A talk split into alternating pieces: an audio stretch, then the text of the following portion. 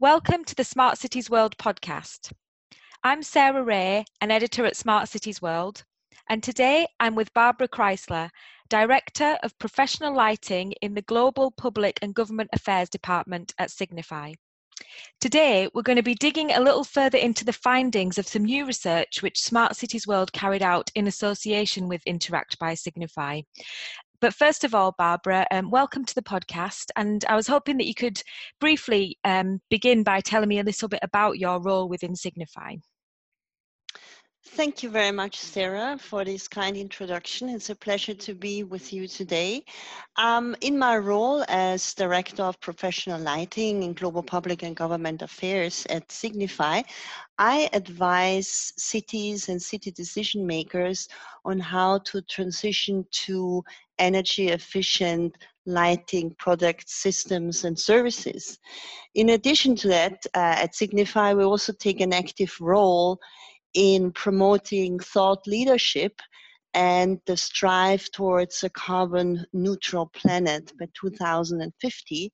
So we are quite active in a number of key climate uh, change groups and organizations in order to promote uh, the work and the technologies and spread the excellent um, technologies that are actually out there in order to achieve the sustainable development goals as well as the Paris Climate Agreement.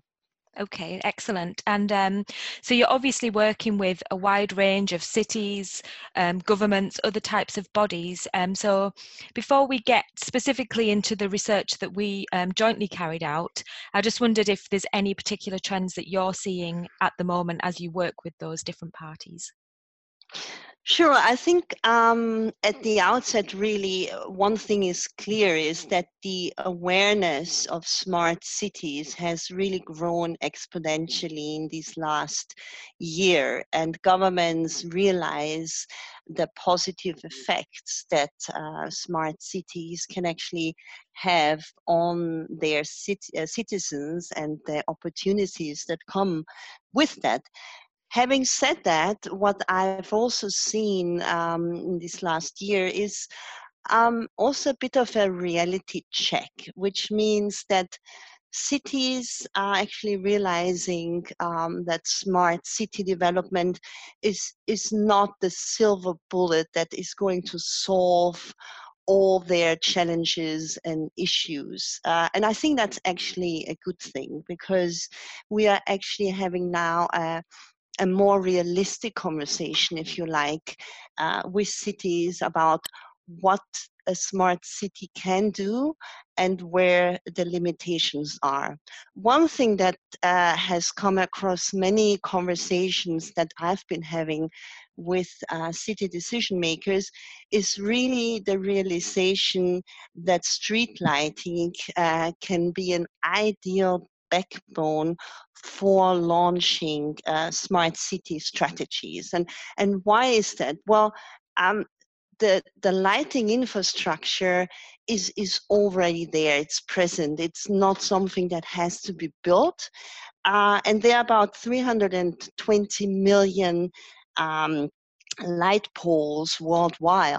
And so to, to use those in order to actually add um, additional um, services such as electrical vehicle charging or public Wi-Fi or smart parking or traffic light controls in addition to the amazing energy savings of 70 to 80% that cities can achieve through smart connected lighting is really a, a very strong argument for cities to consider lighting as a, a good starting point in their smart city uh, development.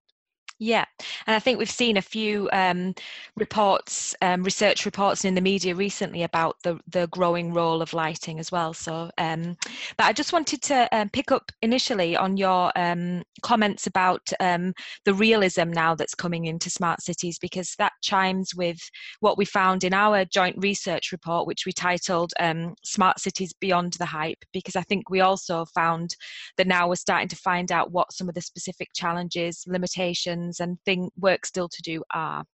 So I just wanted to look at that in a little bit more detail because some of the findings of that report um, surprised me more than others. Um, and the headline finding, I suppose, that we had was that um, the majority of cities don't have an integrated or overarching strategy for their smart city at the moment. So perhaps they're not looking beyond individual solutions or at how different city verticals could one day be integrated together. Um, and it goes back to a little bit what you were saying about lighting, but I wondered if you have anything further to add about that. You know, is that something that you're finding, and why do you think that lack of the integrated overarching strategy is? Yeah, sure. Um, I mean, I think it's not surprising really because uh, managing a, a, city is really a huge uh, juggling act. I mean, on mm-hmm. one hand, administrators are expected to create these vibrant, safe spaces and improve people's lives and also compete with other cities when it comes to attractiveness and smartness and and and livability. Uh, and at the same time, um, cities are facing ever diminishing budgets. And, and so cities are often responding to the most urgent needs rather than looking more strategically and holistically into long in an, into a long-term vision about how they want to develop the city further. And uh, really the the decisions that cities are, are making today um, whether this is on, on land use or transportation, infrastructure, energy, food systems, water access, you name it, they, they all have major implications in the years to come and will be hard to un, unravel once they have been taken. So cities um, often work in, in silos. Cities departments don't work um, that well together. And also, that is not that surprising when you think about it, because often these departments are actually competing for the same funding.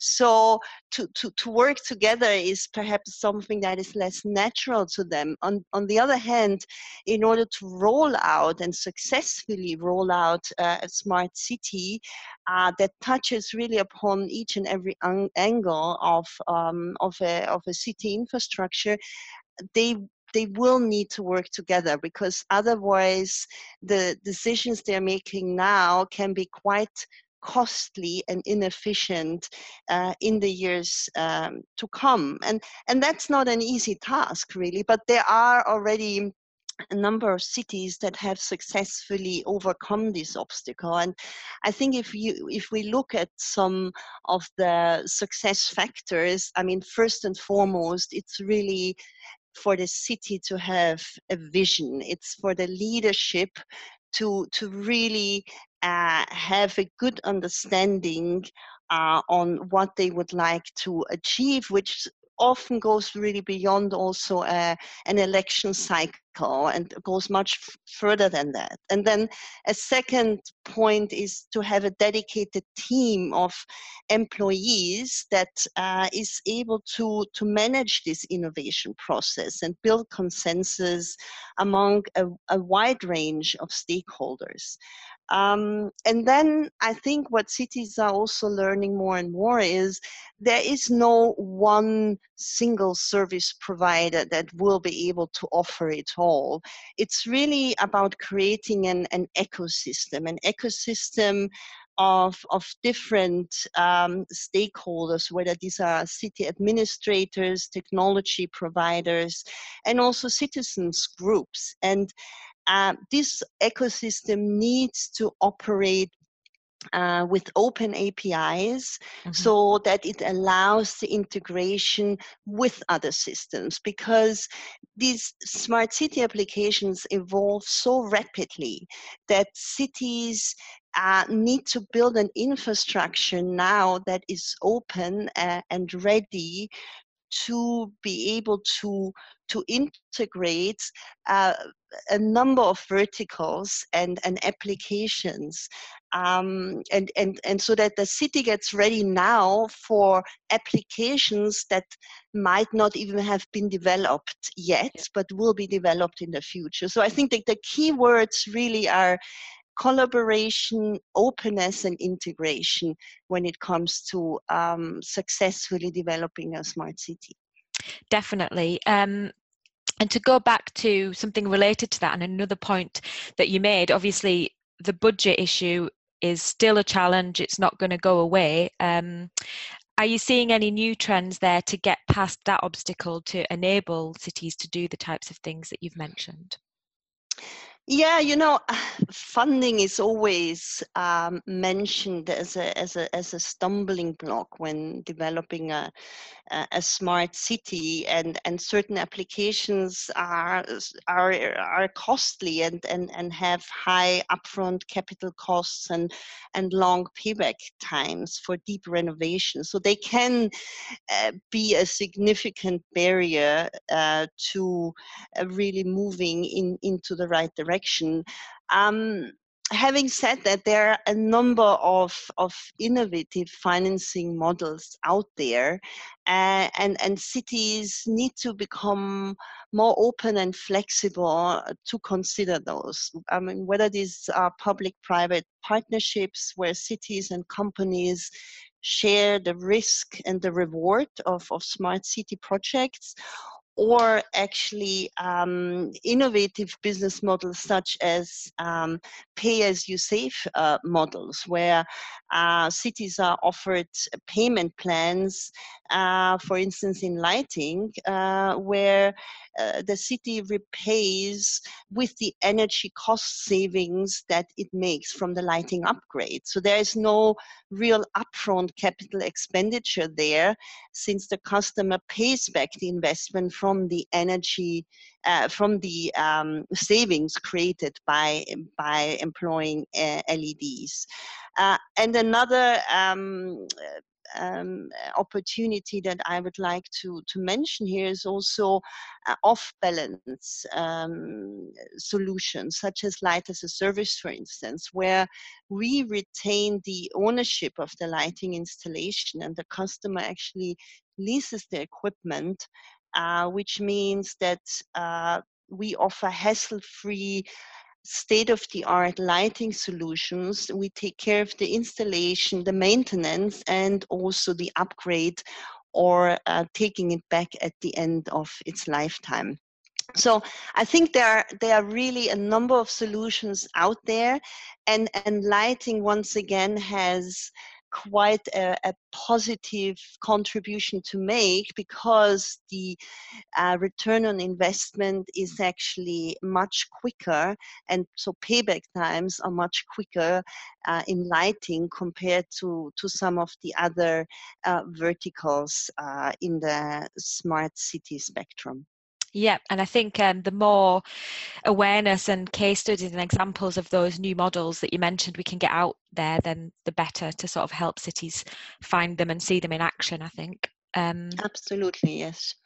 So, one of the findings uh, from the research that did surprise me was that um, less than a fifth of cities that responded said that they prioritise their smart city initiatives based on citizen input. And um, in a way, it didn't surprise me, but it also did because we hear more than ever these days at conferences in, in all types of places that citizens are central um, to everything about the smart city. So, why do you think this um, theory isn't translating into action yet? Well, you know, the smart city concept originally was, of course, initiated by technology and IoT companies that have very much been focusing on efficiency and scalability and reducing cost. But I really think that this focus is shifting these days. And, and the reason for that is because of one of the ma- major trends that, that we also have identified, which is digitalization. And citizens these days are, much more connected than in the past. I mean, uh, when you look uh, at cities, 97% of citizens have mobile phone uh, subscriptions and 47% have access to mobile data. So this level of connectivity is very much also changing citizens' expectations of their governments. Whereas before it was really a sort of one way uh, stream where governments were supplying information in a sort of top down approach it's it's now becoming much more of a bottom up approach where where citizens are interacting with governments much more frequently. And what we also see is that they actually expect much more personalized um, digital services. So they want to have just in time information about uh, you know, whether the, the bus or the subway will get them to work faster or whether the weather makes it a good day to take a bicycle. Uh, and the more people are using these services, of course, the more data is being fed into this ecosystem, which makes it then much more accurate and reliable for, for citizens to use. And I would like to give uh, perhaps just um, one other example, which I find quite interesting, because when you talk about citizen engagement, um, one of the topics that, of course, is, is very much linked to that is the whole issue around data privacy, because obviously um, that is a big issue. Um, and what we have seen is that if, if, if citizens are, are asked, just in general, whether they're okay to share their data with the government, then usually the, the response is, is quite negative. But when when there is a specific purpose, so when it's a purpose-driven uh, request um, to to share information, then they become much more interested and willing to share information. And and that happened, for instance, in in Rotterdam, where um, citizens were actually requesting in a certain neighborhood um, to to set up um, a project on uh, acoustic sensors where um, um, the, city could then detect um, um, whether a sound was actually an accident or whether there was an incident happening, a fight or something that would allow the police to respond much faster and to turn up the light in that area and to actually track and trace with a much more specific response uh, depending on what that incident was all about. And that was very much driven by the community that had actually requested this kind of service uh, from from their government. Yeah. Yeah, I think that's a good um, point about the data and the privacy, and to bring it back to that example is is useful because it's definitely a big area. Um, so finally, um, one of the findings of our research was around um, I suppose partly around the term smart cities. So 76% of our responders said that respondent said that smart cities don't exist yet. And I wondered, um, firstly, what you think about that and whether it's useful to talk about um, smart cities. You know, is it is it a useful term, or what do you think?